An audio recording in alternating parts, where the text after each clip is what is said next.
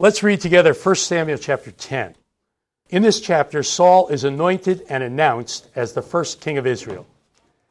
Let's begin by reading the first 16 verses. Then Samuel took a flask of oil and poured it on Saul's head and kissed him and said, Is it not because the Lord has anointed you commander over his inheritance? When you have departed from me today, you will find two men by Rachel's tomb in the territory of Benjamin at Zelzah, and they will say to you, The donkeys which you went to look for have been found. And now your father has ceased caring about the donkeys and is worrying about you, saying, What shall I do about my son? Then you shall go on forward from there and come to the terebinth tree at Tabor. There, three men going up to God at Bethel will meet you, one carrying three young goats, another carrying three loaves of bread, and another carrying a skin of wine. And they will greet you and give you two loaves of bread, which you shall receive from their hands. After that, you shall come to the hill of God, where the Philistine garrison is. And it will happen when you have come there to the city that you will meet a group of prophets coming down from the high place with a stringed instrument, a tambourine, a flute, and a harp before them, and they will be prophesying. then the Spirit of the Lord will come upon you, and you will prophesy with them and be turned into another man. And let it be, when these signs come to you, that you do as the occasion demands, for God is with you. You shall go down before me to Gilgal, and surely I will come down to you to offer burnt offerings and make sacrifices of peace offerings.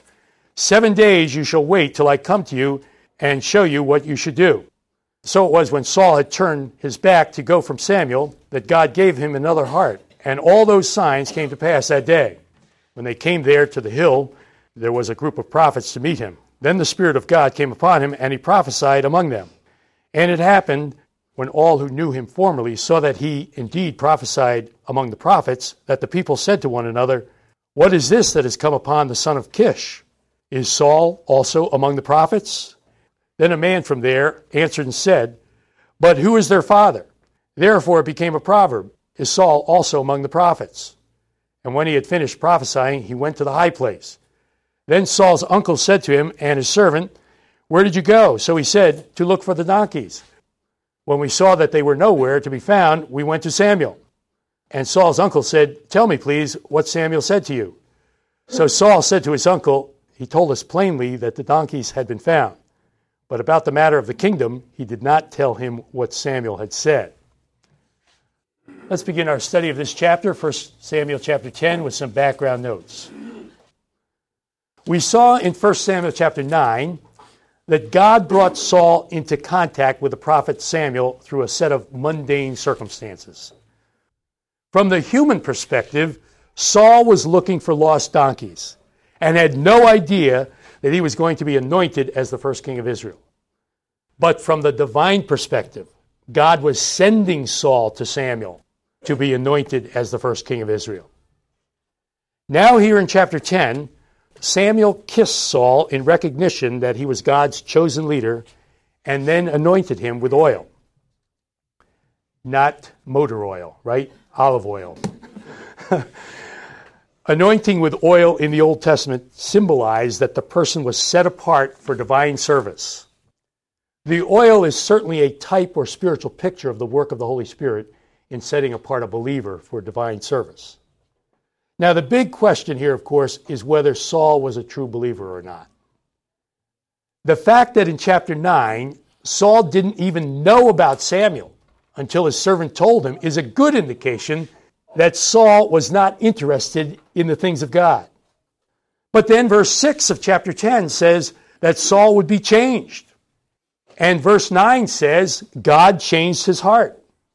And he prophesies. However, just because the Spirit of God came upon Saul so that he prophesied does not mean that he was a true believer. He was certainly not indwelt by the Holy Spirit as believers are today. In Numbers chapter 24, we read that the Spirit of the Lord came upon Balaam, and Balaam prophesied, but Balaam was not a believer. He was a false prophet, he was a diviner. But on the other hand, would God choose an unbeliever as the first king over his people? And Samuel does tell Saul in verse 7 of chapter 10 that God is with you. Back and forth the argument goes. What's the answer? We can't say for sure. You knew I was going to cop out on this, right? we can't say for sure. I tend to go with the idea that Saul was a true believer, but certainly not a spiritual believer.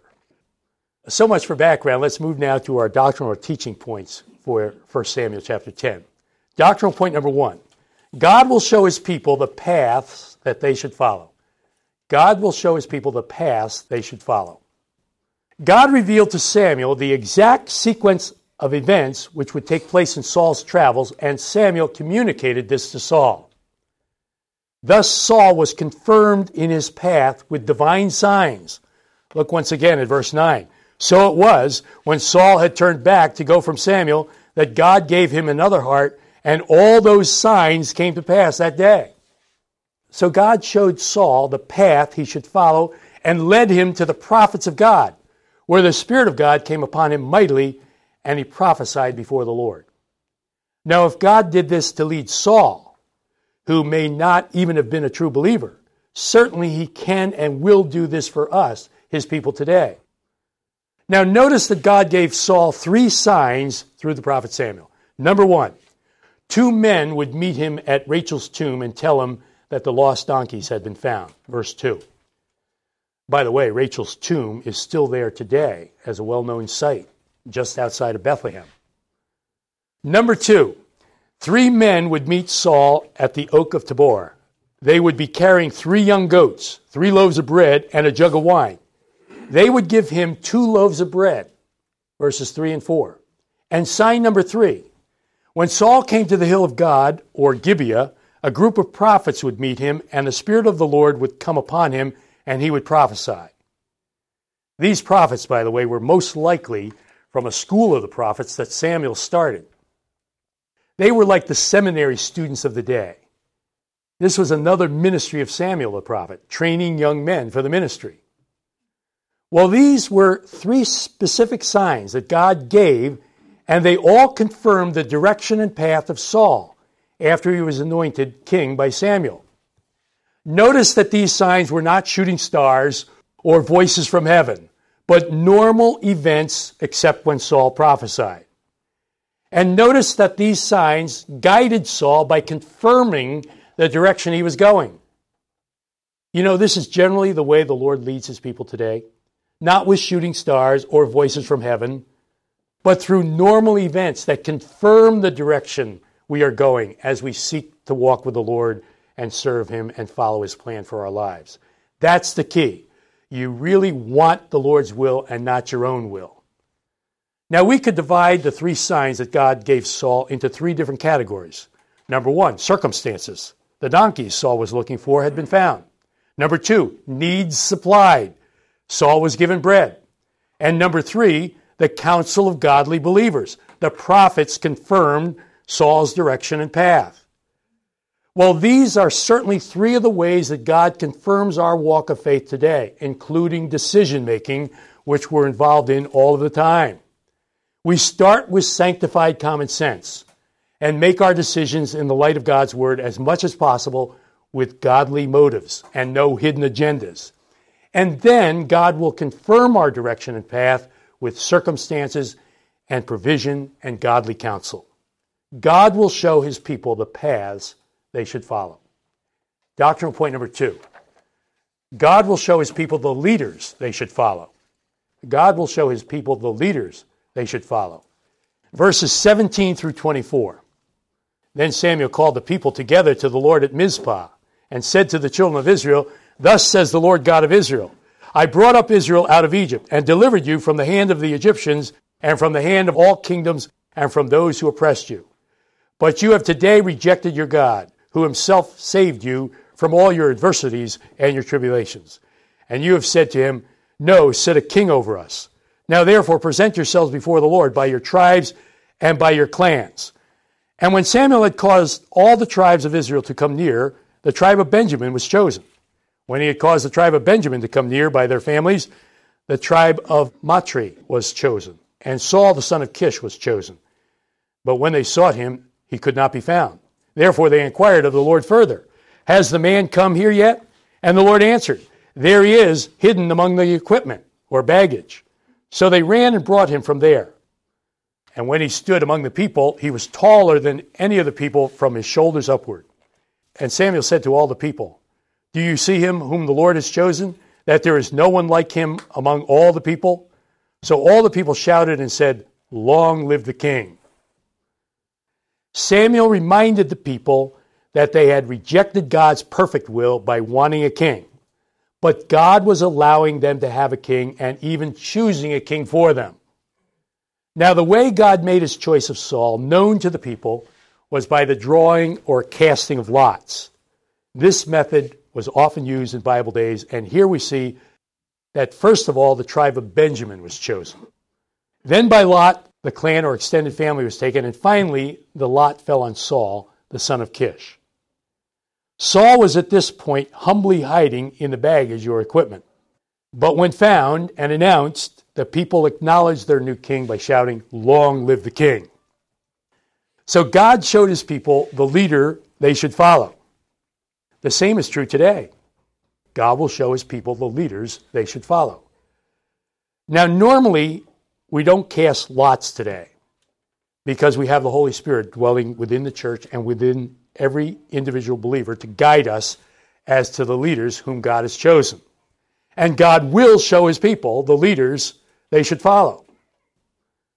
Elders and church leaders should not be chosen by popular vote.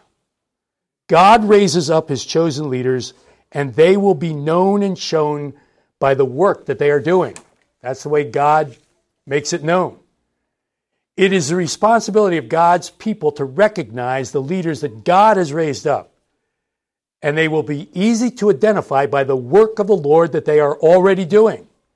This is the way God shows his people his chosen leaders. God will show his people the leaders they should follow.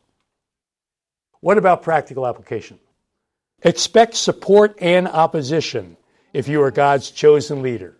Expect support and opposition if you are God's chosen leader. Verses 25 through 27.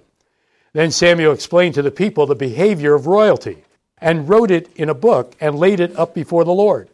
And Samuel sent all the people away, every man to his house. And Saul also went home to Gibeah, and valiant men went with him, whose hearts God had touched. But some rebels said, How can this man save us? So they despised him and brought him no presents. But Saul held his peace. We see in verse 25 that Samuel wrote up a policies and operations manual for the new monarchy and placed it before the Lord, probably with the Ark of the Covenant. This book undoubtedly included the instructions for future kings of Israel found in Deuteronomy chapter 17. Meanwhile, Saul went to his home in Gibeah, which would become his capital. And we see that God moved some valiant men to support King Saul at Gibeah. We also read about some men who despised Saul and opposed him. This is the way it is in leadership. Even when you're doing the right thing, there will always be some opposition along with support. Expect it. God sends the needed support, the enemy sends opposition. Now, if God has called you to be a spiritual leader in the church or in some ministry, don't quit just because there is opposition. Expect support and opposition if you are God's chosen leader.